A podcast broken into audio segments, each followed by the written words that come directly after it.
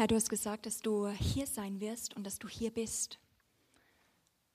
Mitten hier in Europa, hier in Österreich, dass du hier bist und uns begegnen wirst. Und ich danke dir, dass du ein lebendiger Gott bist. Und hier, wo in Europa oft so viel Unglauben ist, so Unrealität inzwischen, wo die Macht von Humanismus zunimmt und der Mensch im Mittelpunkt ist, so das sagen wir einfach, Herr, weniger von uns, mehr von dir. Herr, wir haben so viele Menschen um uns herum und manchmal sind wir so, so viel. Wir brauchen mehr von dir als Gott.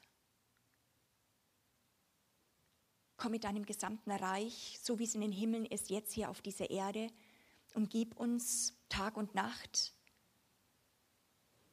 Wir treten ein voller Glauben und Vertrauen zu dir in die Räume des Geistes, dass wir gemeinsam uns bewegen können mit dir, Heiliger Geist. Deine Lichtstrahlen kommen und durchfluten unser Herz, sodass das Verständnis erleuchtet wird und dass unser Geist gestärkt wird und wir aus dem Geist leben und nicht nur aus der Seele allein. Und ich danke dir, dass du uns auch hilfst. Wir demütigen uns unter deine Gegenwart. Wir brauchen dich, Herr. Egal, was wir schon mit dir erlebt haben, es ist immer wieder neu. Wenn du nicht da bist, Herr, sind wir die allerletzten. Wir brauchen dich, Herr. Wir schauen auf dich. Ich danke dir dafür. Amen. Ich finde, dass wir in enorm aufregenden und spannenden Zeiten leben, in so großen Herausforderungen. Wenn ich auch zurückschaue in der Kindheit, was jetzt gerade auch in den Medien immer abgeht, man kommt ja gar nicht mehr mit dem Beten hinterher. Ich weiß nicht, wie es euch geht, aber die Katastrophen, die da sind, auch wenn man als Fürbitter, als prophetische Person ist im Land, man denkt ja jetzt Japan oder verschiedene andere Krisen, die jetzt schon, man kommt gar nicht nach, wirklich tiefer reinzugehen, weil es kommt die nächste Katastrophe, wo Tausende umkommen. Und man sagt, springt man oder Heiliger Geist, wir können gar nicht mehr nur auf Not reagieren. Wir müssen lernen, vom Geist Gottes geleitet zu werden. Amen. Und es braucht total diese Nähe und diese Beziehung. Und ich glaube, da tobt in Europa mehr wie in anderen Kontinenten so ein Kampf drum, Deswegen ist es gut, dass wir uns Zeiten nehmen, wo wir uns zurückziehen und sagen, tiefer hineinpressen in die Gegenwart Gottes. Und wo ich wirklich auch empfunden habe, dass Training in der Woche lauft, laufen wird und dass euer Geist trainiert werden soll, aber dass wirklich ein Strom vom Thron, ein, ein Thronstrom, kommt und es muss mehr vom Geist Gottes fließen, sodass unsere Seele und auch unser ganzes Sein so durchflutet wird, dass wir merken, Dinge gehen auch einfach weg die man, man betet, man macht Dinge richtig, man liest die Bibel, aber es braucht mehr von Gott in unseren in unserem Zuhause, in, in den Arbeitsplätzen, wo wir plötzlich merken, wir schwimmen in dem Strom und wir sind nicht nur am Rudern oder irgendwie am selber etwas vorwärts bewegen. Kann ich ein Amen hören?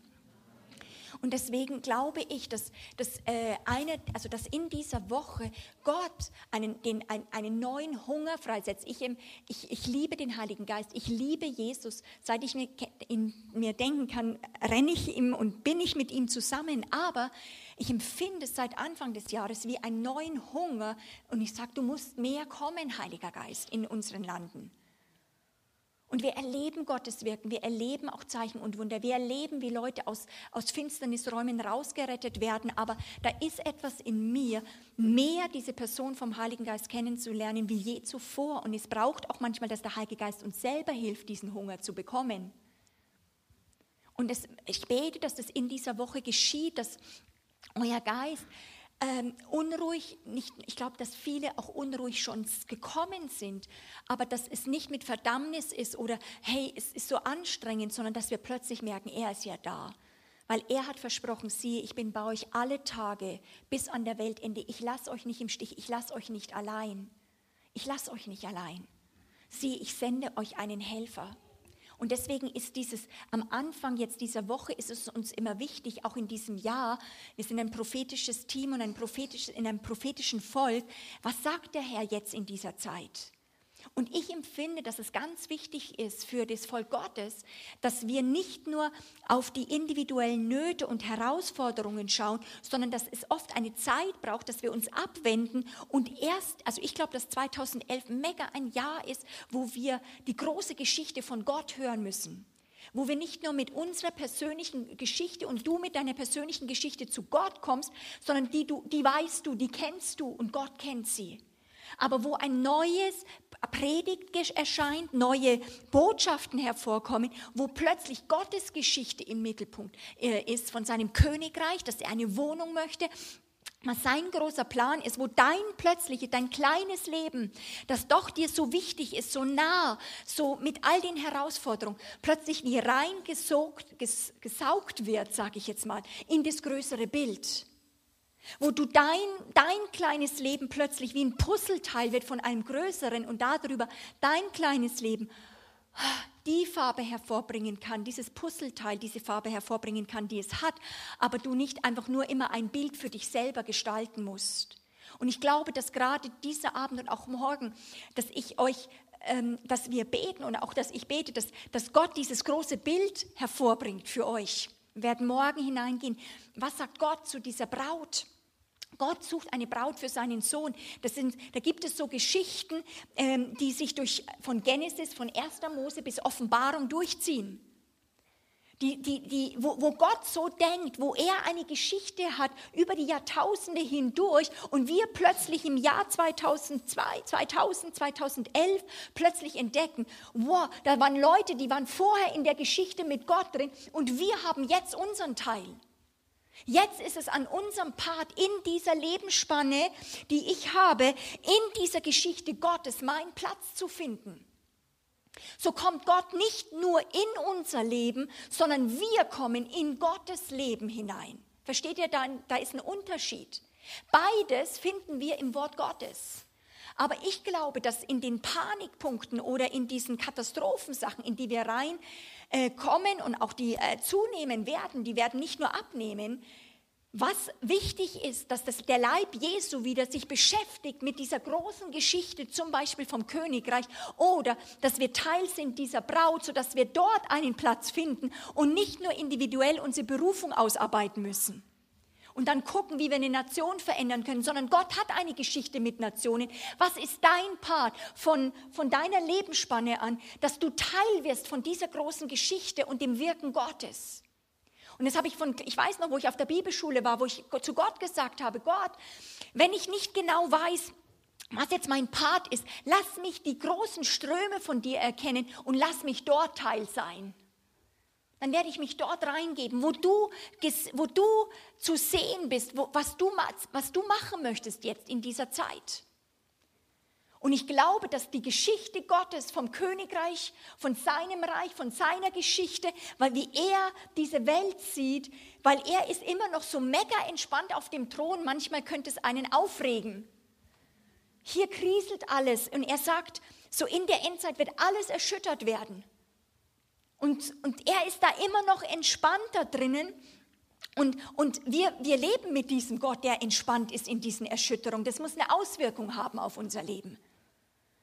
Und in dieser Woche möchte Gott dir einen Hunger und Durst geben, dass du sagst, für diesen Platz bin ich bereit, alles zu verkaufen. Ich habe eine Sehnsucht, einen tiefen Hunger dafür weil die Sicherheit oder wie es, wie es in anderen Zeiten von Krisen dann war, wo, wo es schwierig war, dann haben sich Leute vielleicht zurückgezogen aus dem gesellschaftlichen Leben und haben nur noch ein bisschen bürgerlich gemacht und haben dann schön ähm, gegrillt am Abend und ein paar Freunde und das war dann das Leben, weil das andere war zu heftig.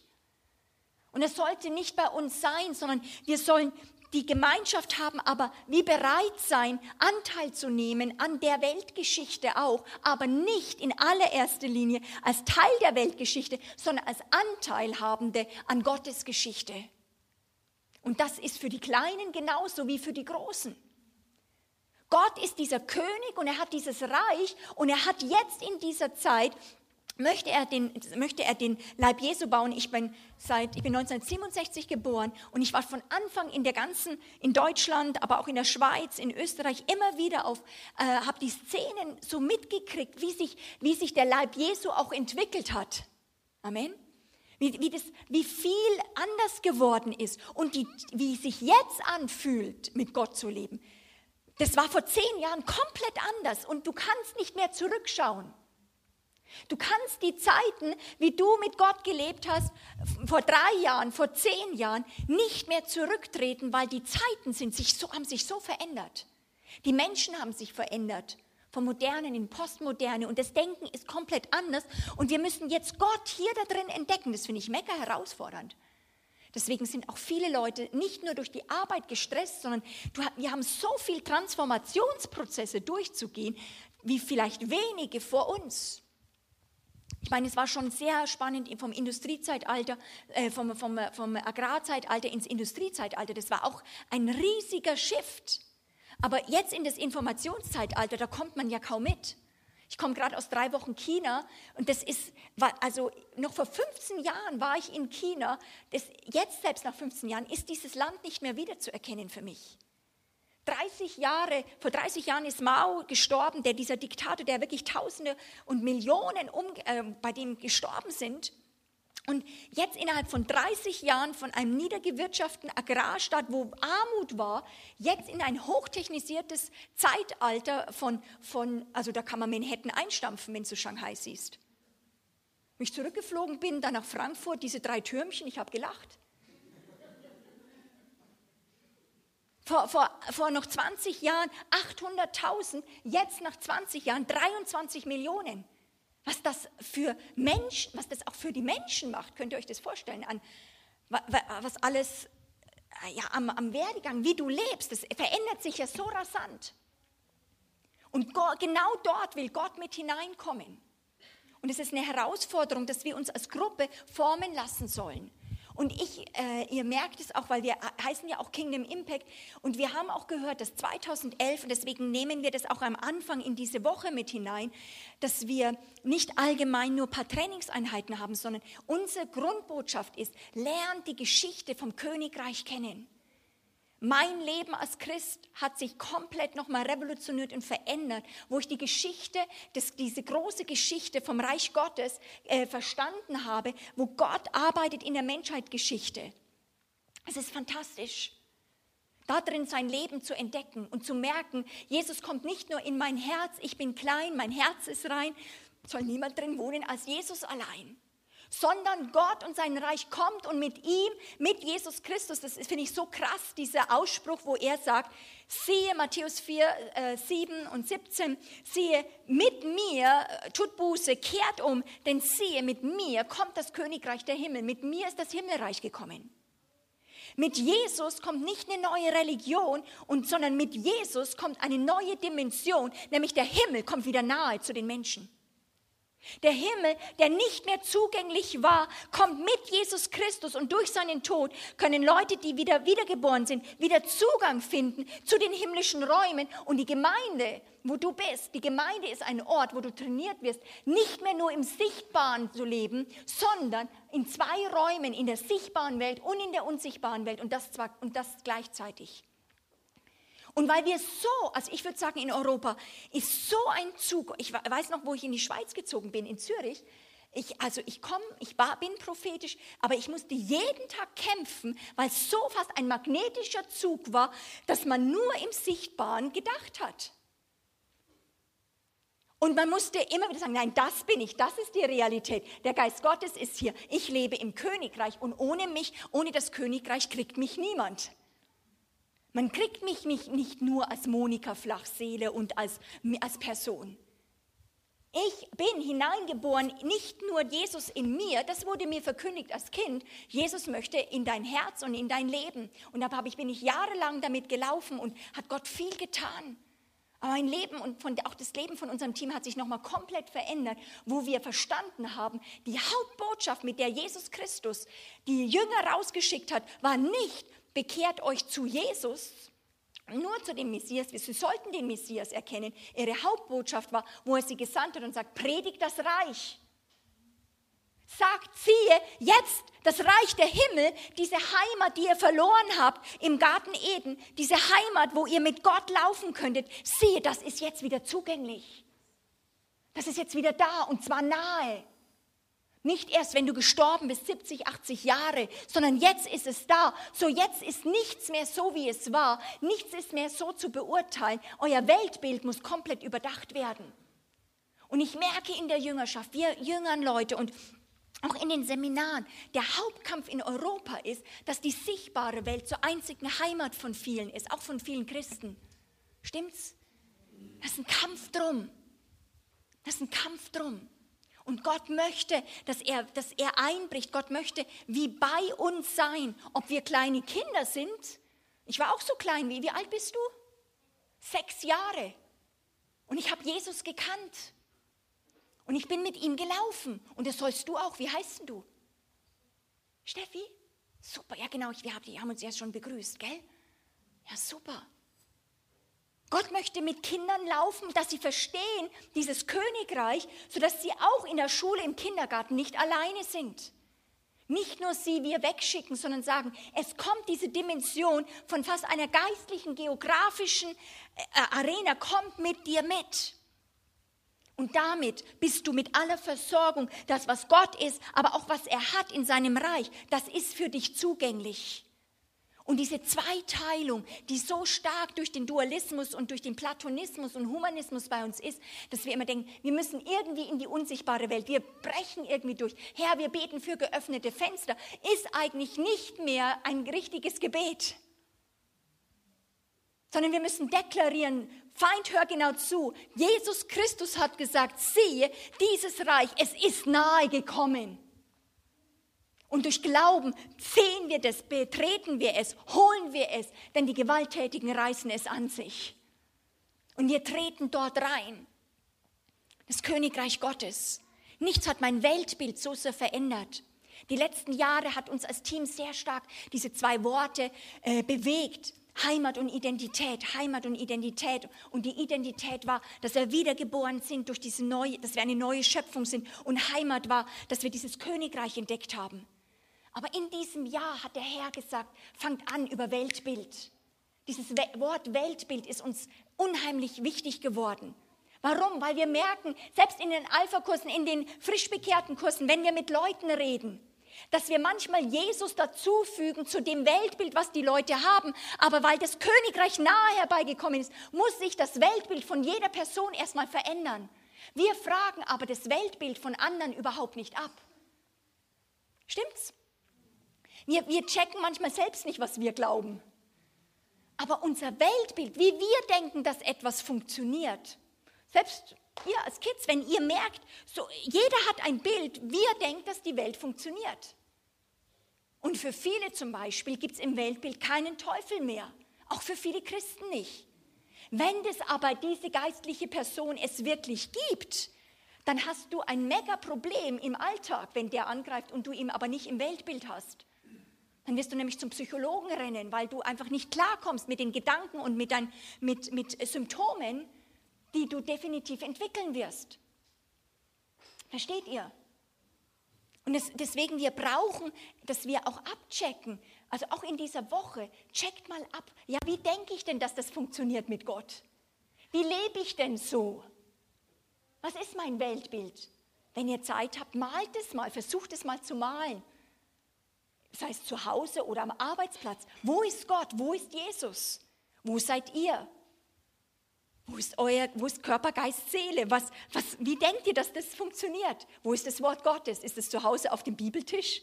Äh, auf die, ist die Bibel auf deinem, auf deinem Tischchen, Nachtkästchen? Oder ist es um dich herum? Was ist dein Bild? Es soll in dieser Woche euch Fragen gegeben werden, die ihr, wo ihr Gott sucht. Weil ich glaube so stark, dass wenn wir merken, dass das dieses Königreich nahe herbeigekommen wird, dann werden wir zu einer relevanten Kraft als Christen in dieser Welt. Weil es dann keine Zweiteilung mehr gibt. Jay Baker diagnostiziert eine, diese Krankheit, wo wir, wo wir so oft im Fleisch leben, diagnostiziert diese Krankheit der Gemeinde mit folgenden Worten.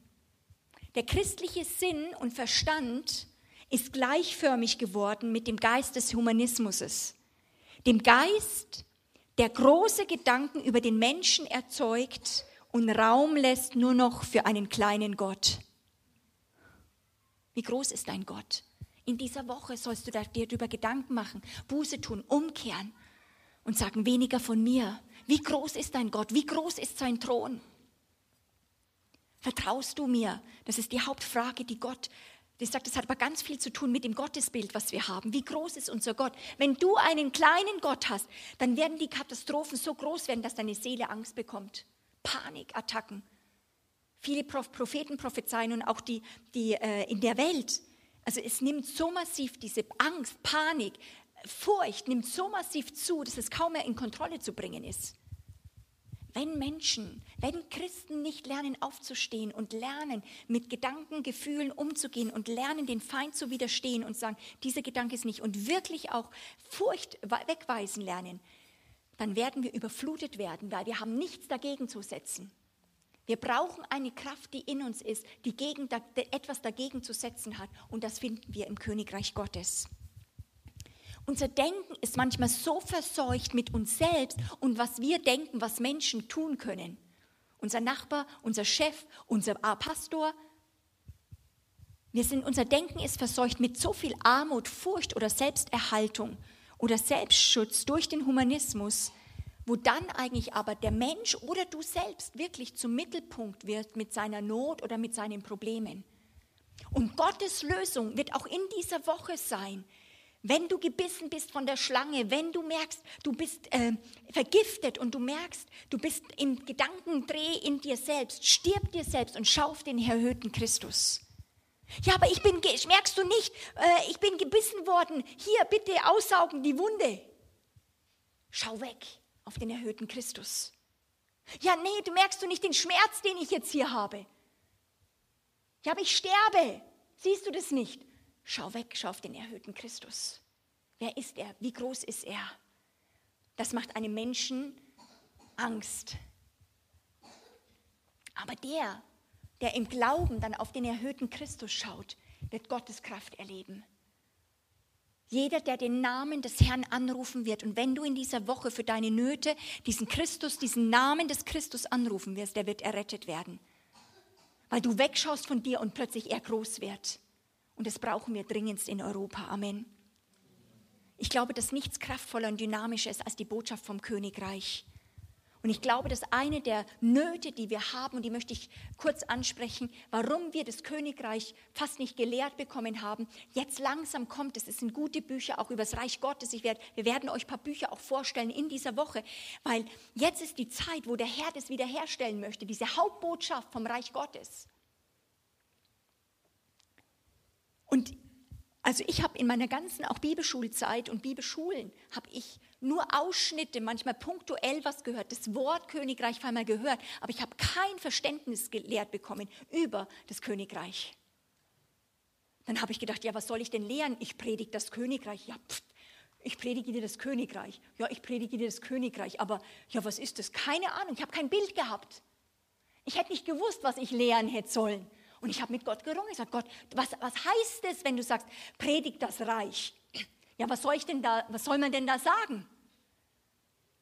Weil das ist die Hauptbotschaft, mit denen wir rausgehen sollen. Wo Leute, auch die, wie, wenn sie zu Jesus kommen, als erstes mit konfrontiert werden, dass sie nicht nur einem König begegnen, sondern diesem Reich begegnen. Das finde ich zum Beispiel auch vom Weltbild für Kinder hochinteressant dass sie eben nicht nur Jesus in ihr Herz bekommen und dann gute Noten schreiben oder, oder in der Schule Jesus bei sich haben, sondern dass sie verstehen, dass es eine riesige Geschichte ist und dass, sie, dass dieser Gott, dieser König sie ruft, jetzt in dieser Generation Mitbotschafter zu sein, wo immer sie hingehen und sie brauchen dafür eine Ausbildung. Nicht erst, wenn sie 20 sind sondern wenn sie in eine Reich Gottes Familie hineingeboren sind, dann Vater, Mutter, Kinder gehören dem Reich. Ich und mein Haus werden dem Herrn dienen und dann brauchen sie ein Training, wie sie jetzt als Botschafter da auftreten. Und wisst ihr was? Die unsichtbare Welt reagiert auf Kinder genauso wie auf Erwachsene, wenn sie wissen, was sie für eine Autorität haben. Stimmt's? Aber das ist die Frage, machen wir ein, ein Kinderevangelium für sie draus? So ein Softie-Evangelium mit ein paar Geschichten oder sagen wir, der Christus ist in dir, so steh auf und leide auch manchmal, lerne den geistlichen Kampf und ich trainiere dich da drinnen. Da wird die Kindererziehung schon hochinteressant. Ganz anders als nur ein Ich bin klein, mein Herz ist rein am Abend zu beten. Und ich glaube, dass eine der Problematiken, da möchte ich nur kurz darauf eingehen, äh, warum wir eine, eine Problematik haben in der Verkündigung von diesem Evangelium haben, ist, dass wir die Gemeinde eben sehr stark aufgebaut ist auf, den, auf dem hirtischen Dienst auf dem, äh, und nicht und auf Hirten und Lehrern und nicht so stark auf Propheten und auf, auf Aposteln wie es heißt in Epheser 2,20, Jesus ist der Eckstein, aber die Gemeinde soll auf der Grundlage der Lehrer von Propheten und Aposteln aufgebaut sein. Ich liebe, muss ich sagen, total die Hirten. Wer liebt Hirten? Ich liebe Hirten. Hirten sind also die supersten Leute. Die, also ich weiß noch bei uns, wir hatten, ich war in einem apostolischen Team in Hannover. Wir haben dann einfach uns einen Hirten äh, geholt. Also der, der, Herr hat ihn uns ge, äh, gesandt und wir haben ihn berufen. Da hat sich das ganze Team gewandelt. Der hat mich dann zum Geburtstag angerufen. Solche Töne kannte ich nicht. Der hat, ja, und wie es mir geht, ich habe den Ausschau, also, das, bei Aposteln wirst du das wenig finden. Weil es geht ja um das Reich und durch und Ding so und dann, und äh, der hat sich dann um mich gekümmert mal und die Schäfchen sind wichtig und so weiter. Ach, das, der war der, der beliebteste Person bei uns im Team der war geliebt, heiß und innig, weil der hat eine Komponente reingebracht, die ihm von Gott gegeben worden ist. Ich habe auch einen Teil von einem Hirtischen auch, äh, das aber ich glaube nicht, dass Apostel nur hart sind, ich glaube, dass Apostel Väter sind. Aber wir müssen das erst lernen, dass der Christus in uns durch, durchlebt. Ich liebe Hirten und wenn ich das sage, sage ich, Gott hat den fünffältigen Dienst gegeben und jeder ist kostbar vor Gott und da gibt es keine Wertung. Aber der, das Herausragende, sage ich jetzt mal, was Propheten und Apostel bringen, ist, dass sie die, die Grundlage legen vom Königreich. Ein Hirte kümmert sich um Schafe und das ist sein Job. Und den macht, soll er sehr gut machen. Aber die Gemeinde soll aufgebaut sein, nicht auf den Schafen, sondern auf den Botschaftern und auf dem Königreich Gottes. Und deswegen, ich, ich sage es euch, wenn das prophetisch-apostolische und das apostolische vor allem mehr noch zunimmt, werden wir wieder Verfolgung haben. Warum? Weil der Hirte möchte Versöhnung, der möchte, dass wir, dass man äh, lebt, aber der apostolische, prophetische Dienst kommt in eine Region, nicht nur zu Menschen, er kommt in eine Region und sagt im Gebet und auch in Deklaration, das Reich der Himmel ist gekommen und er fordert Herrschaft, dieser König fordert Herrschaft. Wer das hört, soll sich darunter beugen. Und da werden die Sachen, die im Land besetzt sind, aufstehen und sagen, wir sind aber auch vorher schon da. Weil hier geht es um Herrschaftswechsel. Apostel, äh, Epheser 2, 19 und 20 sagt es, so seid ihr nun nicht mehr, und das möchte ich euch nochmal zurufen, egal aus welcher Gemeinde du kommst, wenn du Teil dieses Leibes bist, du bist nicht mehr Fremder und nicht Bürger, sondern ihr seid alle hier Mitbürger. Hm, das werden wir wahrscheinlich auch noch die, Tag, die nächsten Tage haben. Wird noch spannend. Aber es kann, kann uns nur unsere Botschaften unterstreichen, stimmt's? Mit einem Donnerschlag und mit einem Kanonenkugelschlag, das ist doch cool. Passt, äh, versucht euren Geist auszurichten, was der Herr sagt. Er sagt zu euch, ihr seid Mitbürger der Heiligen und Gottes Hausgenossen. Ihr seid aufgebaut auf der Grundlage der Lehre der Apostel und Propheten. Und ich habe lange gebetet, ich musste dann in, in Indien, haben apostolische Bewegung uns gerufen, dass wir das prophetische bauen und Prophetenschulen aufbauen, weil sie gemerkt haben, sie haben da fast keine, diese, diese Strömung haben sie nicht. Und dann habe ich gesagt, ja, aber was bringt ein Prophet im Gegensatz zum Hirten? Was bringt jetzt ein Apostel und ein Prophet? Und ich glaube, dass einer der Hauptpunkte, jetzt sage ich mal, ich könnte viel darüber lehren, aber keine anderen Dienste bringen so viel Offenbarung über den unsichtbaren Raum und seine Realität und die Realität des Königreichs mit seinem König. Keine der anderen Dienste bringt so, viele, äh, so viele Realität. Fast natürlich, das kommt mit, kommt mit diesen Personen mit. So glaube ich, dass die erstaunliche und notwendige Gabe von Aposteln und Propheten ist, dass sie alles aus der Perspektive des Königreiches tun und ihre Hauptbotschaft wird das Königreich sein. Der Prophet also der, der Apostel ist wie ein Architekt, er bringt die Bau, Baupläne, er bringt die Blaupausen und sagt, wie kann eine Region eingenommen werden. Prophetische Leute öffnet, äh, öffnen die geistlichen Augen und auch öffnen die Augen für die geistlichen Räume, dass sie sehen können und führt ein Volk ein, führt das Volk ein, wie man jetzt sich in diesen himmlischen Räumen bewegen kann. Und ich glaube, dass dadurch auch unsere, glaube ich, Glaubensgrundkurse nochmal anders werden. Dass Stimme Gottes hören nicht im zehnten Kurs ist für fortgeschrittenen Prophetenkurs, sondern dass es möglichst in den ersten Stunden sein muss, weil die, die sollen sofort etwas von Gott mitbekommen, von dieser unsichtbaren Welt. Sie sollen ja geleitet werden. Amen. Beide Dienste bringen nicht so sehr die Lehre, sondern auch die Manifestation des Königreiches nicht, äh, des Königreiches Gottes mit sich mit. Nochmal, keine der anderen Dienste bringen so viel Offenbarung über den unsichtbaren Raum und seine Realität. Und dazu benötigen wir geöffnete Augen. Und ich würde gern dafür beten, dass in dieser Woche äh, für all die Bereiche, jeder ist ein Unterschied, ich sehe das äh, im Geist, sind unterschiedliche Wachstumsgrade, auch was ihr schon seht. Und jeder hat eine Geschichte, aber dass da was zunimmt dass ein prophetischer Geist auch in dieser Woche äh, wirkt und wir, äh, dass ihr Einsicht bekommt, auch für euer Leben, aber auch Einsicht bekommt, während ihr wegschaut von eurem Leben in die Pläne Gottes, die er hat. Vielleicht redet er über Afghanistan zu euch. Vielleicht redet er über was ganz anderes, als was du jetzt mit ihm bereden möchtest. Weil er hat auch Dinge auf seinem Herzen. Bist du dazu willig und bereit, dich mit ihm eins zu machen? Ich habe mal einen König kennengelernt, einen Afrikaner, der ist, der ist, wirklich König, der war auch zusätzlich Pastor, aber war auch König von einem richtigen ähm, äh, Staats-, also Gebiet.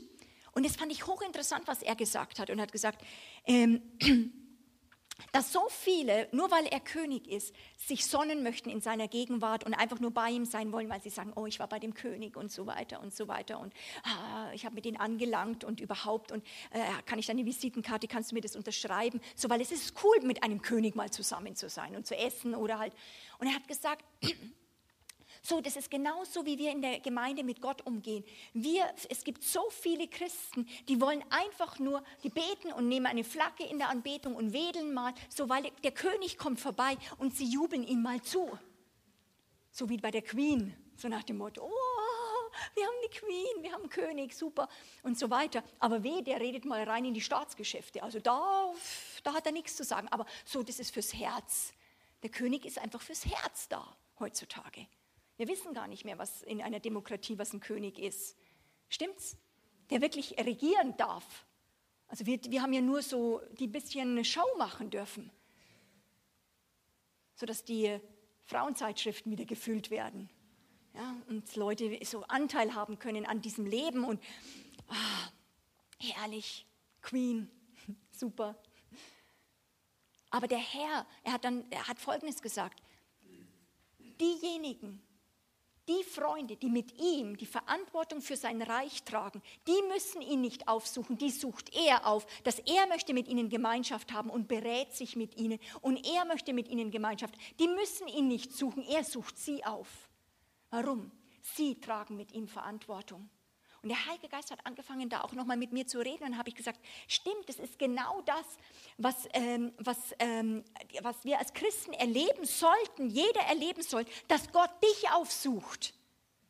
Ich glaube, dass es eine Sache ist, dass wir Hunger und Durst haben, aber dass wenn du sagst, ich stelle mich dir zur Verfügung, bedingungslos, ich bin ausverkauft, bankrott, ich bin äh, Konkursmasse, bitteschön, hier, alles, was ich bin, du hast es dann wird er dich aufsuchen. Warum? Du wirst, bist bereit, mit ihm für sein Reich zu stehen. Du lebst nicht mehr für dich selbst, du lebst für den König. Und das ist das, was passieren soll in dieser Zeit. Dass wir eine, eine, eine, nicht nur eine Audienz haben, sondern dass wir Freunde werden, die mitregieren, Botschafter sind für dieses Königreich. Amen. Wir haben so wenig geöffnete Augen ist es immer noch, wenn man normalerweise eine Gemeinde fragt, wer kriegt, wer kriegt Dinge mit, dass 80, 90 Prozent nicht regelmäßig mit vom Herrn geleitet sind oder irgendwas mitbekommen. Warum? Die sichtbare Welt, dieses, wo wir sind, dein Zuhause, ist ihre einzige Heimat. Und das, das heißt, die sichtbare Welt und die fünf Sinne sind das Hauptsächliche, mit dem sie leben. Dort kannst du aber nicht im Glauben leben. Ein, ein Leben aus den fünf Sinnen heraus ist absolut entgegen dem Leben aus dem Glauben. Du wirst scheitern daran und daran verzweifeln. Und deswegen brauchen wir immer wieder auch, dass wir zusammenkommen, uns gegenseitig ermutigen, erinnern, ermahnen und, und locken und sagen, da gibt es mehr, da gibt es diesen Gott, da gibt es diesen König und dafür bist du gemacht und zwar jetzt schon hier auf der Erde. Wir haben immer, ich habe das Weltbild gehabt, auch von klein auf so ein bisschen gelehrt bekommen, 70 Jahre, 80 Jahre hier auf der Erde und dann sterbe ich und dann bin ich im Himmel. Das war für mich Weltbild. Und ab und zu geht der Himmel mal auf und es kommt eine Botschaft und Jesus, ich höre was von Jesus. Dann ist es schon mal gut. Aber hab, mir wurde nicht gesagt, dass das nicht wahr ist, dass dann der Himmel anfängt, sondern dass ich jetzt lernen soll, im Glauben im Himmel zu leben. Der Himmel ist jetzt da. Ich muss lernen, jetzt da drin zu leben mit meiner Heimat. In Hebräer äh, 10 äh, ist eine spannende Stelle, wo es heißt, ihr seid nicht gekommen zu dem Berg Sinai mit Rauch, Dampf und Wolken und so weiter und wo diese erschütternde Stimme da rauskam, sondern nein, ihr seid gekommen jetzt zu Jesus Christus, dem Mittler. Ihr seid gekommen zu dem Berg Zion. Ihr seid gekommen. Ihr nicht, ihr werdet kommen. Ihr seid gekommen zu dem Blut. Ihr seid gekommen zu den, ich liebe diese Stelle, Myriaden von Engeln. Wenn ich so Leute habe, so, die relativ frischer sind im Glauben, dann nehme ich eine dieser, nehme ich die Stelle und sage, so dazu bist du gekommen, jetzt öffne die Augen. Warst du schon mal in diesem Berg Zion? Warst du schon mal in dieser Stadt? Warst du bei diesem Blut? Kennst du dieses Blut? Dazu bist du gekommen, weißt du das? Nö, hat mir niemand gesagt. Ja, aber das musst du trainiert werden. Die Bibel sagt, du bist dazu gekommen, jetzt. Wow. Dann wird es dann wird's plötzlich spannend. Wir leben in zwei Systemen. Die Frage ist, leben wir im System der Welt oder leben wir in dem Sichtbaren oder Unsichtbaren? Leben wir im System der, des Himmels oder nur der Welt? Oder leben wir im Fleisch oder leben wir im Geist? Das sind alles verschiedenes, alles dieselbe Frage. Ein Christ bedeutet, dass du festgemacht hast, und das soll diese Woche dienen, das wieder festzumachen, zu stärken, wie noch ein, das Feuer nachgelegt wird, dass du verstehst, dass du mit deiner Bekehrung das festgemacht hast, dass du nicht mehr dir selbst lebst, sondern dass du mit Christus lebst und dass du ihm, zu, äh, äh, ihm dienst, dass dein Leben nicht mehr dir gehört und dass du nicht mehr bestimmt wirst durch deine fünf Sinne, sondern dass du alles Entscheidungen triffst, nur noch aus dem Hören vom Wort Gottes. Das ist normales Christsein. Und das bedeutet, dass du ein Begehren haben musst und also auch eine Sicht haben brauchst oder musst, auch hören musst erstmal, was dieses Königreich ist, was der Herr für dich hat, was die Braut ist, was deine Plätze, dein Platz da drin ist. Warum? Weil Gott sagt, das ist so, das ist so ein Schatz, das ist so heiß, das ist so cool, dass du dann dafür alles verkaufen wirst. Wir haben immer noch die Horrorbotschaften, so uh, Grusel, Grusel, Kreuz. Oh, jetzt muss ich sterben. Das ist schlimm. Es ist nicht so schlimm, ist es nicht nur ein bisschen. Aber der Herr Jesus hat dich schon lieb. Aber das Kreuz ist nicht so schlimm. Und nee. Aber es ist, wenn du dieses Königreich, Jesus sagte, dieses Reich, wenn das ein Mensch mal gesehen hat, dann ist der Schatz im Acker, dass er niemand davon jemandem was erzählt. Er ist intelligent, er geht zurück und verkauft alles. Die Leute sehen nur, dass er alles verkauft und sagt, spinnst du? Du verkaufst doch alles, wie kannst du alles verkaufen? Und sagt, ah, ich habe deine Perle, ich habe deinen Schatz. Es ist so viel größer. Das ist um so viel größer, dass das nichts ist hier auf dieser Erde. Warum diese 70, 80 Jahre sind ein Trainingszeit? Ihr auch als, als kleine Kids, ihr sollt trainiert werden in den 70, 80 Jahren, so hier im Glauben jetzt schon zu leben, mit diesem König zu regieren, zu herrschen. Und dafür verkaufen wir alles. Das ist so eine hohe Berufung, da ist Selbstwert drin, da ist keine Minderwertigkeit drin, das ist so ein hoher Ruf, dass wir nur noch sagen, komm Heiliger Geist, hilf mir, weil alleine schaffe ich es nicht. Es braucht dieses Erfülltsein, dass Gott es durch uns tut. Aber für diesen Schatz verkaufen wir alles. Und das, die Frage ist, wie stark begehren wir diesen Ruf? Wie stark ist, dass wir was gesehen haben, dass die sichtbare Welt, all die Dinge dieser Welt werden blass und klein in dem Licht seiner Klarheit gesehen und seiner Gnade gesehen. Wie, wie ist diese Gnade und dieser Thron, ist der für uns dann plötzlich so real? Und Fakt ist, das werden wir nicht in, hier auf Erdenzeit immer gefühlsmäßig in 3D und, und auf Wolke 7 haben. Warum? Weil wir hier auf Erden bestimmt sind, ein Leben im Glauben zu führen. Das heißt, wir glauben und sind dann überzeugt sein von Tatsachen, die wir noch nicht sehen oder fühlen, aber wir sehen sie im Geist. Und darauf, wir sind dafür bereit, komplett alles, was hier wir haben und was wir sind, dafür zu verkaufen. Warum? Wir brauchen den Herrn, wir wollen den Herrn haben. Schlaft's gut. Aber mit dem Herrn gefälligst, okay? Versprochen? Gut. Es ist die Frauen, die überwinden. He? Ihr bleibt die Letzten, ihr seid die Hardcore. Leute, super. super. Was ist deine Leidenschaft? Was ist deine Leidenschaft? Für was gibst du dein Leben hin? Ich liebe Technik zurzeit. Ich bin zurzeit unser Büro einzurichten. Ah, ich bin nur noch in den Essings. Es ist da krass. Also was es da alles Tolles, Cooles gibt. Also da könnte ich mich ah, super. Also was die schon wieder erfunden haben und dann ärgert es mich wieder, dass sie das noch nicht erfunden haben, was ich denke, das sollten schon längst erfunden haben und so weiter und so weiter. Was ist deine Leidenschaft? Für was, für was bist du bereit zu opfern? Aber nicht, weil es für dich ein Opfer ist, sondern weil es Freude für dich ist und sagst, ich bin intelligent. Und dann habe ich gesagt, ja Monika, und da, diese, du gibst aber ein Opfer. Und ich weiß es noch, ich weiß noch ganz genau, wie, wie ich mit Gott ähm, das Bild noch vor, vor, weiß nicht, wie 10, 15 Jahren hatte, dass ich immer gedacht habe, ich muss ja Gott also wirklich auch ein bisschen beeindrucken, das, was ich ihm alles opfere. Also das muss schon mir was kosten. Und das heißt, wenn es mir was kostet, dann muss ich dem anderen schon spiegeln, dass es mir wirklich was kostet. Ne? Weil sonst ist es ja nicht viel wert, wenn ich dann einfach nur sage, ja, es macht mir nichts, wenn das weggeht, das kann auch nur weg, das kann auch nur weg. Ne? Dann sagt der andere, ja, das war ja kein Opfer, weil Opfer ist ja was ganz Schwieriges und so ne? und so überhaupt und so. Und dann... Ähm, verschiedenste Situationen, aber das weiß ich noch, das ging eine ganze Zeit. Und dann habe ich immer gesagt, so Gott, und siehst du das, und ich werde dann hier für dich leben und ich opfere das und überhaupt, und ich liebe dich und siehst du, was ich dir jetzt da gebe und so, wie man das halt dann so heroisch macht, dann auf den Altar legt, so ganz, ja, so als wäre das das höchste der Gefühle, dass er das jetzt kriegt und so. Und jetzt weiß ich noch, wie der Heilige Geist oder der Vater dann zu mir kam und das so trocken dann zu mir sagt, du, also so ein bisschen im Bayerisch hat er da zu mir geredet. Ja, also ich weiß auch nicht, der kennt halt alle, auch kennt auch alle Dialekte. Und er sagt, du, Monika, du, du kannst mir, also du kennst doch von meinem Wort, einen fröhlichen Geber hat Gott lieb. Wenn du mir das jetzt so einfach so, also denkst, wie, wie schwer das dir fällt und dass das dir ja so ein Opfer ist, behalt dein Schlamp. Äh, wirklich, hat gesagt, behalt dein Schlamm. Du, ich, bin der, ich bin der Herr von den tausend Kühen auf der Weide, ich habe Gold, ich brauche das nicht, was du mir da gibst. Die Frage ist, alles nur, was du mir gibst, das sollst du aus genialster Freude tun, weil du sagst, ich liebe dich so sehr, was könnte ich noch? Irgendwann du verliebt bist, das ist für dich doch kein Opfer.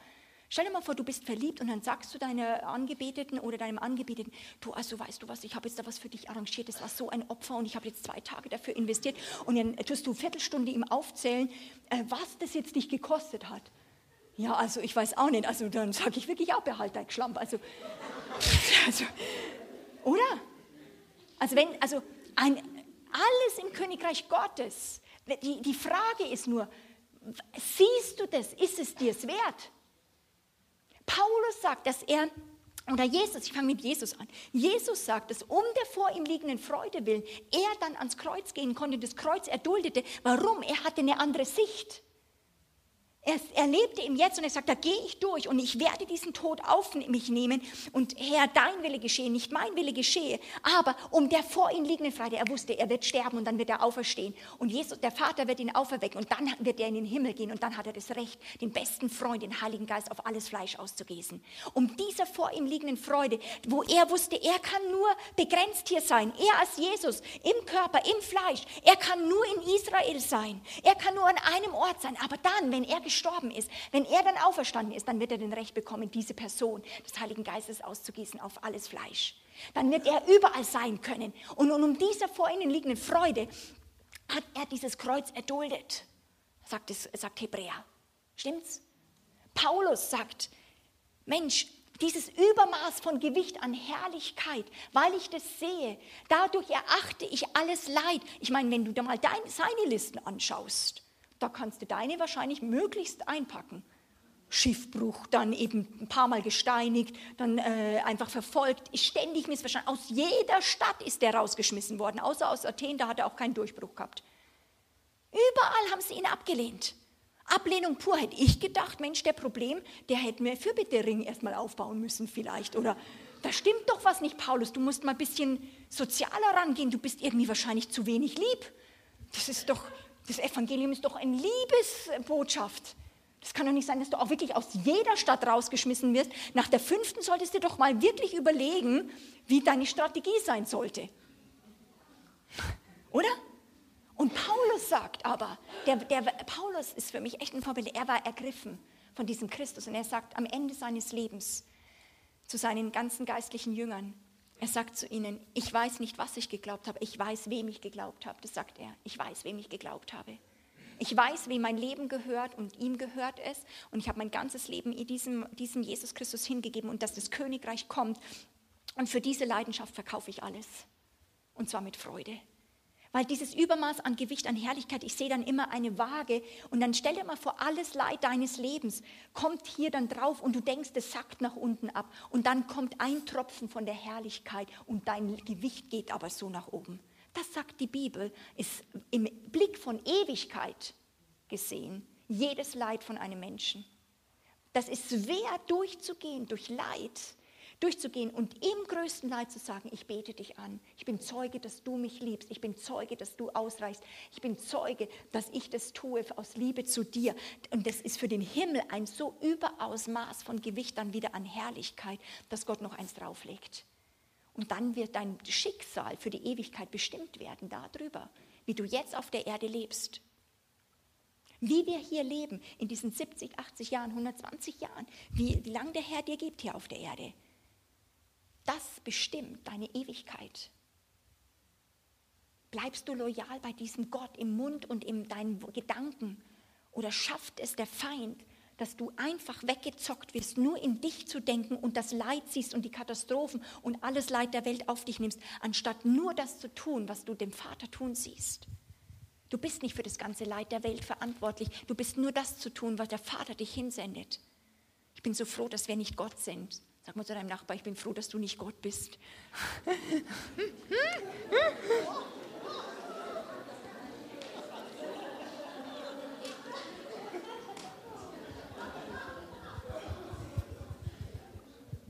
Wie stark ist dein Begehren? Paulus sagt von diesem Jesus und von diesem Reich Gottes, das er geschmeckt hat, wo er mit aller Kraft, mit, mit Gesetzlichkeit, mit all seinem menschlichen Enthusiasmus unterwegs war und die Christen ermordet hat und gegen diesen Jesus getobt hat.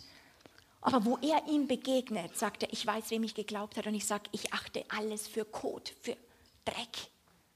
Also wirklich Kot. Scheiße. SCH. Es ist wirklich, also so, ich achte alles für das, damit ich Christus gewinne. Das ist der Hammer. Wer ist, wer ist dieser Jesus? Wer ist er für dich? Und ich sehe so viele Geschichten hier in den, auch in euren Augen, wo ihr eine Geschichte mit Jesus zurückgelegt habt. Und jedes, wo du an ihm festhältst, ist kostbar in seinen Augen. Er ist die Perle im, er ist die Perle, die wir finden. Er ist der Schatz im Acker, wo wir fröhlich, möglichst, dass es vielleicht noch niemand mitbekommt, dass es niemand wegklaut, das ist mein Jesus. Wo du sagst, dass äh, andere sagen, wie kannst du nur? Und du sagst, bin ich blöd? Ich denke ja für die Ewigkeit. Ich glaube, dass wenn wir in dieser Zeit nicht Ewigkeitsdenken bekommen, wirst du diese Weltzeit nicht aushalten. Ohne die Perspektive von Furcht des Herrn und Königreichperspektive und Ewigkeit wüsste ich nicht, warum ich durch so verschiedene Sachen durchgang, durch die ich durchgegangen bin. Aber ich lebe nicht nur für diese Welt oder in dieser Erdenspanne. Das hat eine Auswirkung für alle Ewigkeit. Und wir sind ein Schauspiel, sagt Paulus, auch jetzt in dieser Woche. Wir sind ein Schauspiel in der unsichtbaren Welt, welche Entscheidungen wir treffen und wem wir unser Herz hinneigen und wo unsere Lebenskraft hingeht. Und Gott sagt, dass wir ihn begehren sollen, mehr als alles in der Welt. Begehren und Hunger ist eine große Kraft in uns. Das heißt sagen, ich kann nicht ohne ihn leben. Gib mir dich, ich möchte dich mehr als alles andere in meinem Leben. Dann sagt die Bibel, du sollst nicht begehren. Religiöse, der religiöse Geist sagt sozusagen, tu alles Begehren abtöten. Christlicher Buddhismus nenne ich das immer. Christlicher Buddhismus, im Buddhismus ist eigentlich vom Weltbild her es so, dass eben dass alles Leid kommt über falsches Begehren oder über das Begehren von Menschen.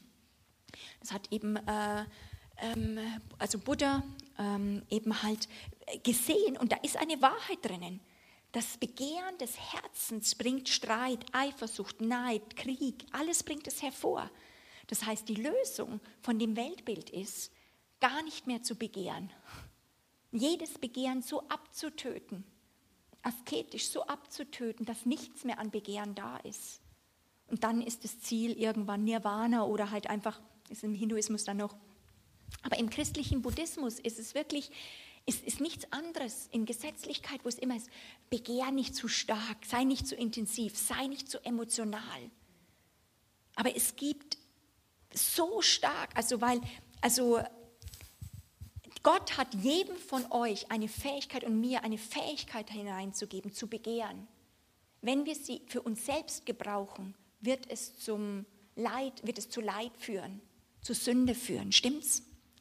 Aber Gott hat uns ein Begehren gegeben, wo er sagt, habe deine Lust am Herrn. Dieses Wort Lust ist ein ziemlich krasses Wort. Das kommt eigentlich auch aus dem sexuellen Bereich. Total starke Leidenschaft absolute Beziehung, so leidenschaftlich zu lieben, begehren. Habe deine Lust am Gesetz des Herrn, habe deine Lust an dem Wort Gottes. Da sollst du so eine Lust haben. Und es soll, das soll kultiviert werden, weil wenn du das nicht hast, was wird denn dann zunehmen? Dass die Löcher in dir gestoppt werden durch die anderen Dinge in dieser Welt. Weil das Begehren ist da.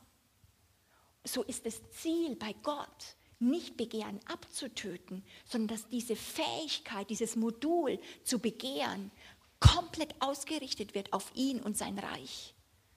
Dass wir verzehrt werden von diesem Feuer, dass es kommt, sein Reich und sein, dass der König kommen kann.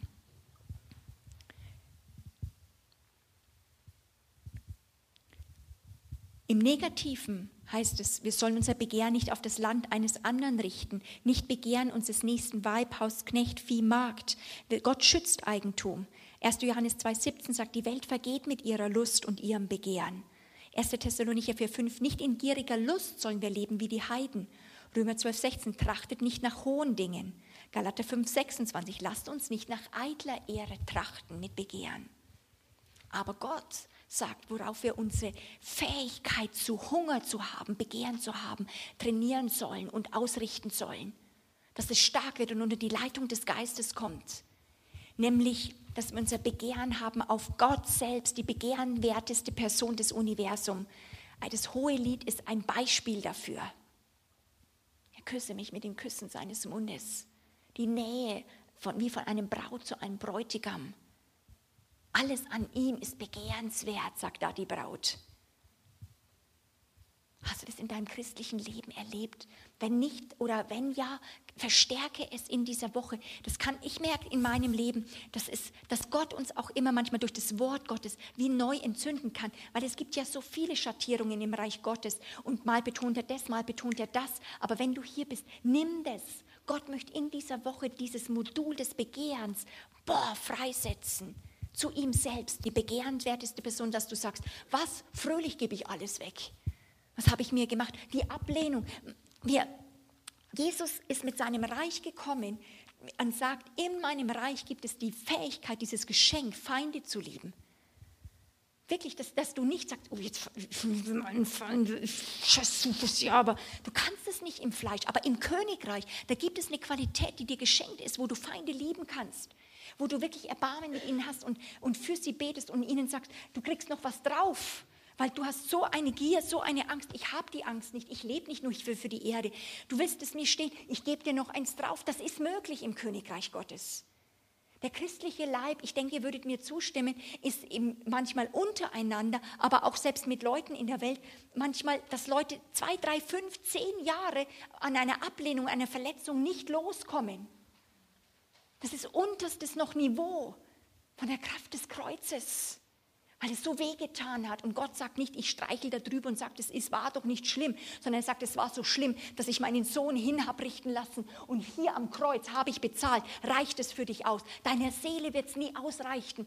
Unsere Seele ist rachsüchtig. Unsere Seele möchte die Schuld abgearbeitet sehen. Sie möchte da drin sagen, ja, aber deswegen bin ich hier in meinem Leben so. Aber die Frage ist, lebst du nur in der sichtbaren Welt mit allem, was dir geraubt wird, oder holst du dir vom Himmel her durch Glauben die Reichtümer des Reiches? Reiches Gottes, weil du trainiert bist, im Glauben zu leben. Dazu musst du aber was sehen. Stimmt's? Dazu müssen wir was sehen und mitbekommen und wissen, dass mein Gott reich ist an Vergebung und dass ich die, reich, die Vergebung nicht aus mir rausquetschen muss, sondern dass ich einfach von meinem Vater den Reichtum weitergeben muss und darf. Und die zweite Fähigkeit ist, dass wir sie hingeben, in diese, in diese Fähigkeit zu begehren, ist nach seinem Reich und seine Gerechtigkeit. So trachtet nun nach dem Reich Gottes. Und es möchte der Heilige Geist auch in dieser Woche zu euch, die ihr schon, sage ich manchmal so wie langjährige Hasen im Königreich Gottes seid, ganz neu wieder aufflammen lassen. Oder danken, sagen, ja, du hast danach getrachtet, schau mal, das ist da. Und jetzt trachte weiter, trachte weiter, trachte weiter. So viele Leute fangen gut an, aber dann durch Böses, ich empfinde, dass so viel Böses teilweise auch Menschen geschieht, dass sie wie eingekerkert werden und nicht weiterkommen. Sie haben einen guten Start, aber jedes Böse, was dir ist, soll dir Muskeln geben gegen das Böse, dass du sagst, und jetzt gehe ich weiter. Ich trachte nach dem Reich.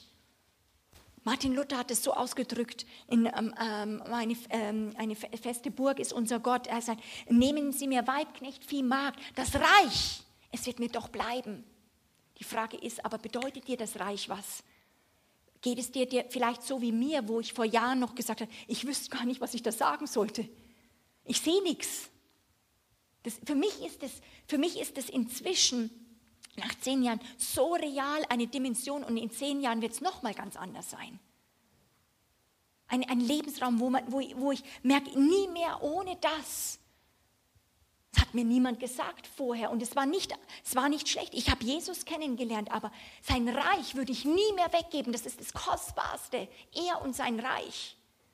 Das ist eine der kostbarsten Sachen. Was kannst du hier auf der Erde an Schätzen rausfindig machen? Ich habe mal mit Gott gesagt, die, die Bibel, wisst ihr, ist ja, ich, ich sage immer, die Bibel ist die Tür zum Himmel. Es ist nicht, was ich lesen soll, sondern wo, wo mir alles gezeigt wird, was mir zusteht. Es ist wie mein Testament, das Testament. Was steht mir zu? Es ist mein Erbe, es ist aber auch, was es mir zeigt, was das Königreich für mich beinhaltet. Und in dieser Woche sollte es gestärkt werden für deine Fronten, aber auch, dass du vielleicht mitbekommst, was hat Gott für Fronten? Frag ihn das. Ich glaube, dass wir extrem individualistisch sind. Ich muss mich auch jedes Mal immer wieder mal, wir haben, Gebets, wir haben ein äh, Gebetshaus für alle Nationen. Das ist gut, wenn wir einfach mal für Sachen denken, die nichts mit unserem Leben zu tun haben und uns investieren die gar nichts mit unserem, jetzt, dass wir was rauskriegen. Gott, was hast du auf dem Herzen? Du bist mein Freund. Viele im Propheten, wenn wir Propheten trainieren, die sagen immer, ich habe diesen Traum und das so weiter und was muss ich jetzt so tun und Gottes Willen, was mache ich jetzt damit? Und ich sage, Gott ist dein Freund, du musst manchmal gar nichts machen. Er möchte einfach nur mal, dass jemand zuhört, was er auf dem Herzen hat. Alle kommen immer nur und sagen, ja, hier bitte, ich bin in der Schlange, darf ich jetzt sagen, ich habe eine Bitte? Stimmt's?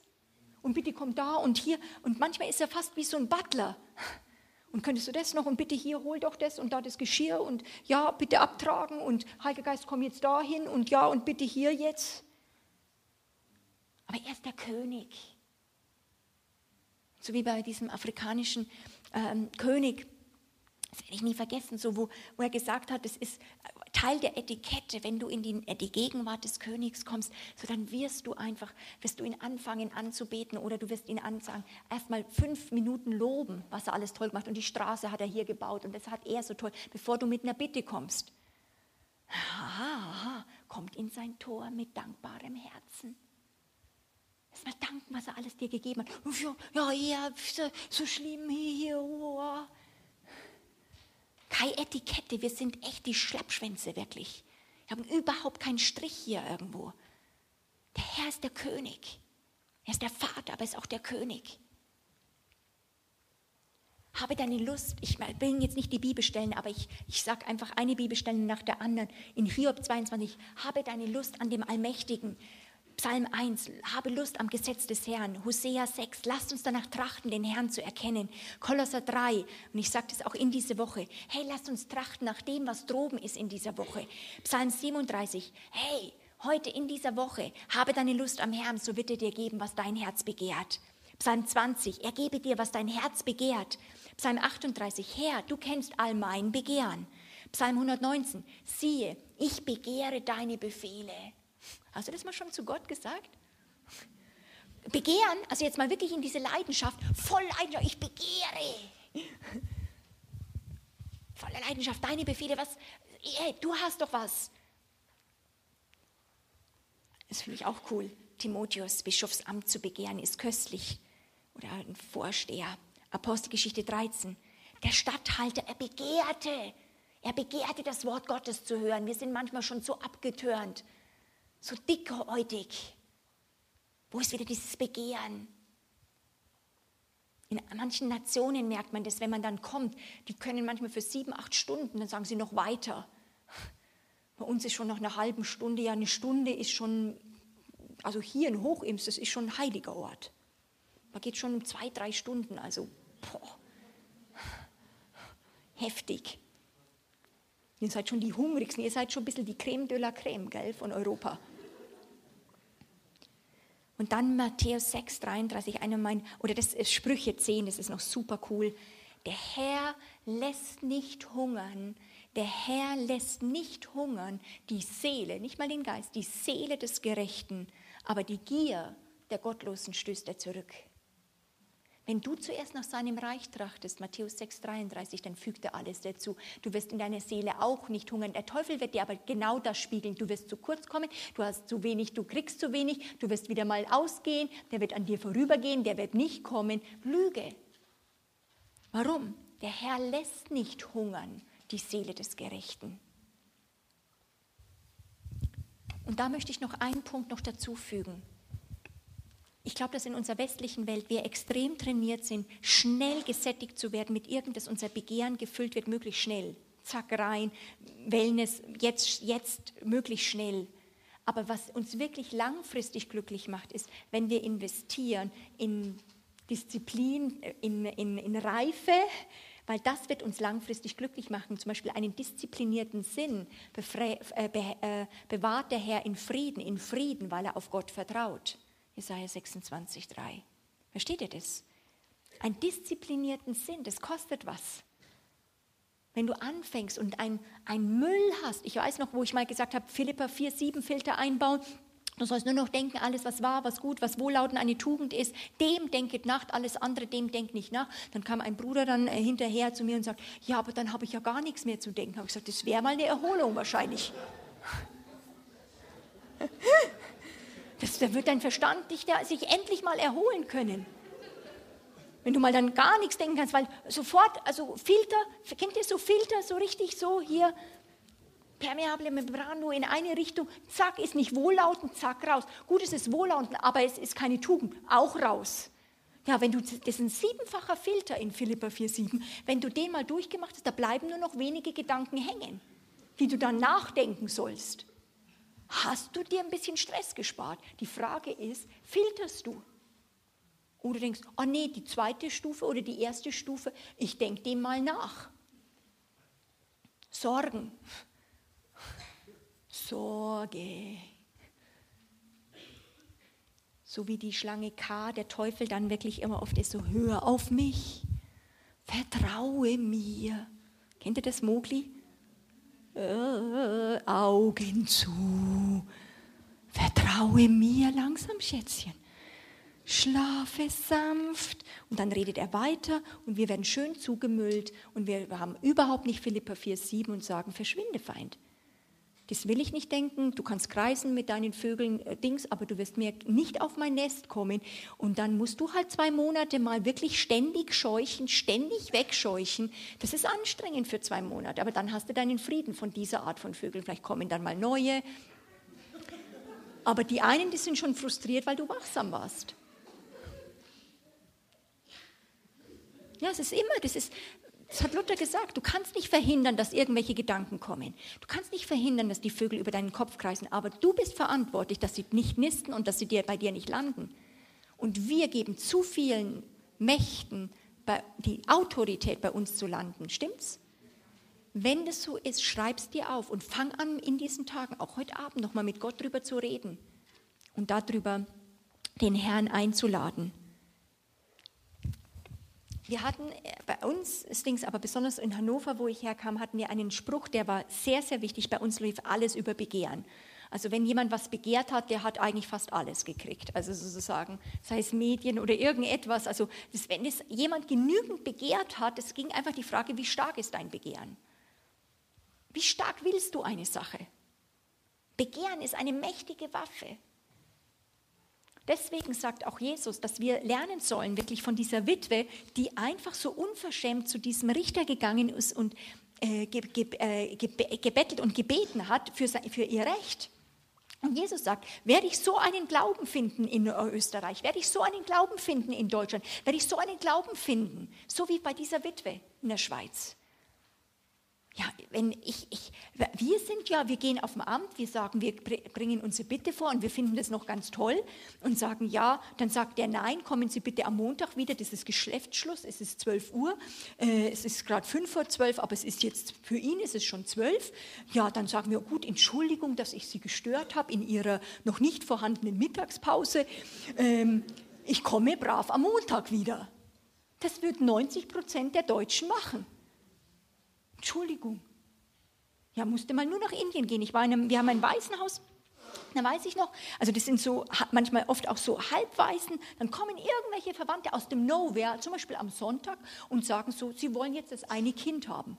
Dann sagen sie, das geht nicht, das geht nicht, von einer Minute auf den anderen müssen Papers, sie haben das Kind gegeben, das geht auf die Schule, na, sie wollen das jetzt haben und das muss jetzt da irgendwie hin. Ja, die, die, die glauben nur, dass du das nicht willst und nicht machen willst.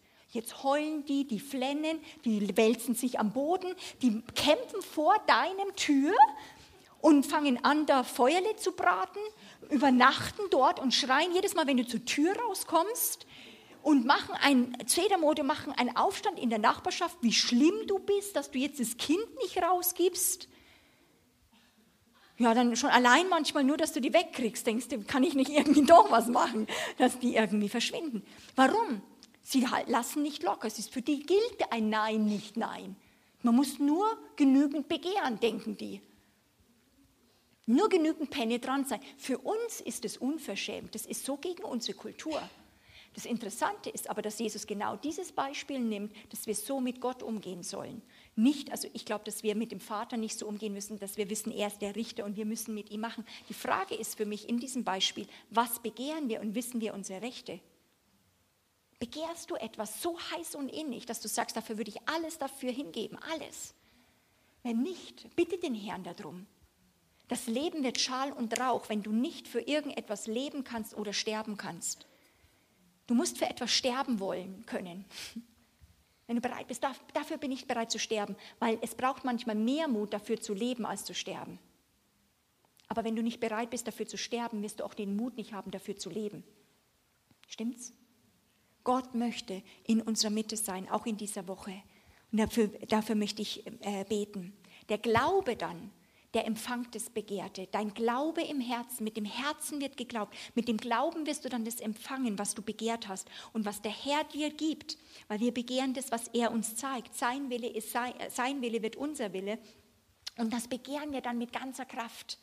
Und alles verschwindet, wird wie Schatten, damit wir ihn bekommen ihn, ihn selbst in allererster Linie, dass er in uns wohnt, inkarniert, Christus in uns, die Hoffnung der Herrlichkeit, sodass es dann auch in der Gemeinschaft ist und wir nicht Fleisch auf Fleisch, Mensch auf Mensch aufeinander leben. Das ist verdammt anstrengend, wenn man dieses Wort sagen darf. Es ist echt, es ist ermüdend. Aber wenn Christus zwischen uns ist, wenn Christus in uns lebt, wird jede menschliche Gemeinschaft zu einer Quelle des Lebens. Es ist total kostbar. Ich möchte keine Gemeinschaft leben. Also deswegen scheitern auch so viele Gemeinschaften, die nur auf dem menschlichen Liebe und Willigkeit und, und äh, Freundlichkeit aufgebaut ist. Und der Geist schützt uns. Der Geist ist, ist derjenige, der uns herrlich macht, schön macht, wo er der Herrliche ist in unserer Mitte. Und eine Gemeinde ist nur deswegen so schön, solange der Herr schön ist. Der Herr ist die Schönheit in unserer Mitte. Dein Glaube begehrt ihn, der Glaube empfängt ihn. Und dazu musst du was gehört haben, weil Glaube kommt aus dem Hören. So, ich bete, dass in dieser Woche etwas passiert mit uns allen, auch mit mir. Ich bete, dass der Heilige Geist und dass das Reich Gottes mitten unter uns manifestiert. Ihr werdet merken, dass auch in dieser Woche allein, auch in den Vormittagen, wenn wir, wir, wir werden immer wieder auch Reaktionszeiten machen, aber allein durch das Wort, auch heute Abend, kommt Klarheit und Dinge werden weggemacht. Es ist wie Befreiungsdienst. Der Herr bringt Klarheit und Einfachheit und du kommst in Kontakt mit den tiefsten, tiefsten Wünschen deines Geistes, was der Herr der, bei deiner Wiedergeburt hineingeboren hat. Und das brauchen wir immer wieder. Ich brauche das auch. Ich brauche das, dass ich Zeiten mir nehme, wo ich ihm ganz nah bin, wo ich merke, ich lebe im Glauben, aber jetzt kommt, ist es eine Zeit, wo, wo ich ihm begegne von, von Angesicht zu Angesicht. Und das, dafür wollen wir mitstehen und auch, dass die Kinder was abkriegen. Und dass sie nicht nur was abkriegen, sondern mit uns stehen lernen. Amen.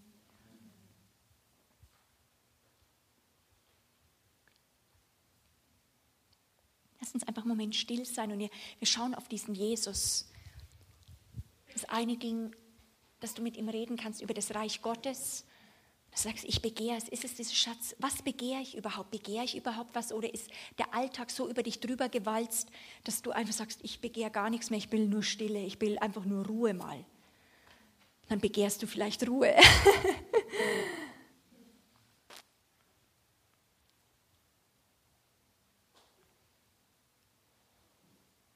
Wo ist etwas in diesem Begehren, wo du sagst, ich brauche diese Sehnsucht nach dem Geist Gottes, nach seinem Reich?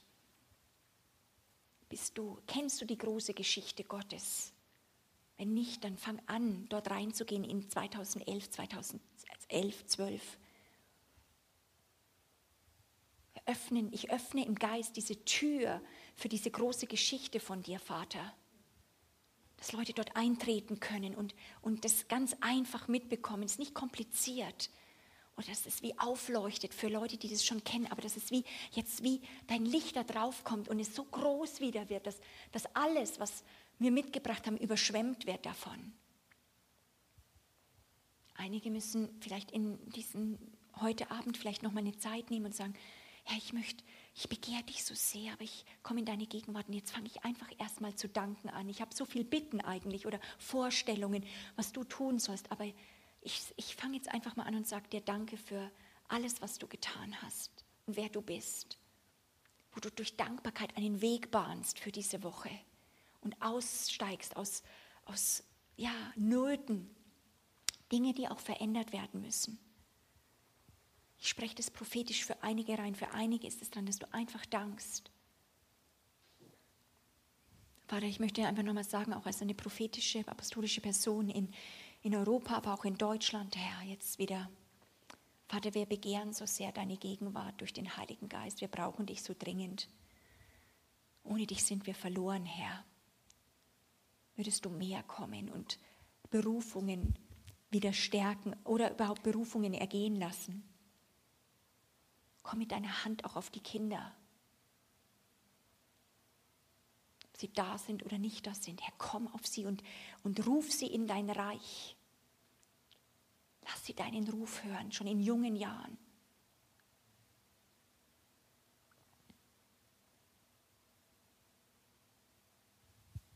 Ich sage, in dieser Woche werden Berufungen wie neu heimgeleitet und äh, so, so angeleuchtet und, und wie, wie ganz erneuert, wo du gesagt hast, da ist schon Tod reingekommen oder wie kann das hervorkommen? Der Herr sagt, ich bin mit dir nicht am Ende. Schau nicht auf dich, ich habe dich gerufen. Ich bin in Verantwortung, dich dorthin zu bringen, wo ich dich haben möchte.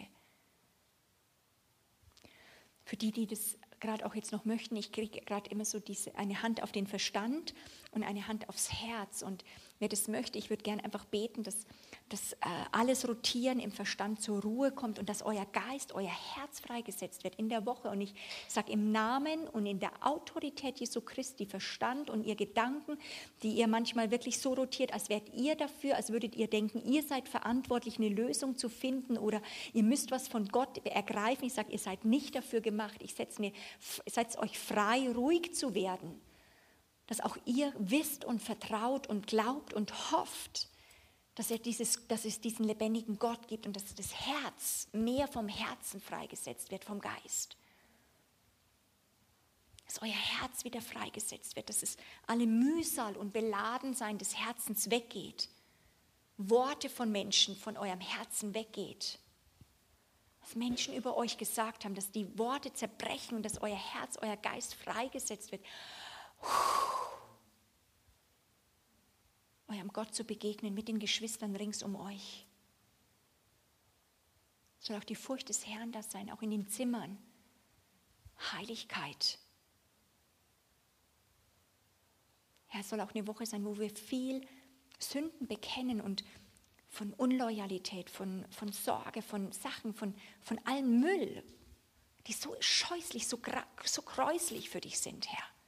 Vergib uns und reinige uns durch das kostbare Blut Jesu ich sehe gerade auch nochmal, wie so Stricke sind vom Verstand auf bestimmte Menschen, dass Leute mit dem Verstand verbunden sind und manche sind nicht vom Geist, aber mit ihrer Seele, von ihrem Herzen, von der Seele mit Leuten in unguter Weise verbunden. Und ich sage, auch in dieser Woche sollt ihr eine Befreiung erleben, dass das Schwert Gottes kommt und ungute Beziehungen, wo ihr zu, wie zwanghafter, wie verbunden seid und nicht mehr ohne dieses, das, dass ihr mehr spürt, was die Person denkt und was sie über euch denkt oder was, was, wie sie denken würde, daran zu gehen, dass das von euch gekappt wird in Jesu Namen, für die, die es betrifft. So wehr dich dagegen, es ist nicht gesund. Du sollst von Gott hören. Soll alle Menschenfurcht weggehen und wirklich der Geist Gottes regieren. Danke, Herr.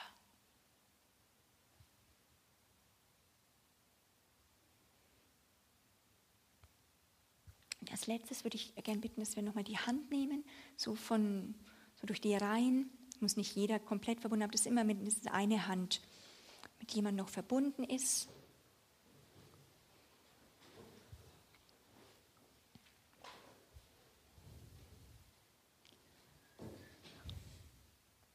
Herr, du hast uns alle irgendwann mal gerufen in dein Reich. Und jetzt sind wir hier für eine Woche an diesem Ort und wir möchten die Hand vom Bruder und der Schwester nehmen und uns einbinden lassen, dass du dich bewegst über uns gemeinsam. Deutschland, Österreich, Schweiz, Luxemburg. Herr, komm mit deiner Gnade. Oh. Hm.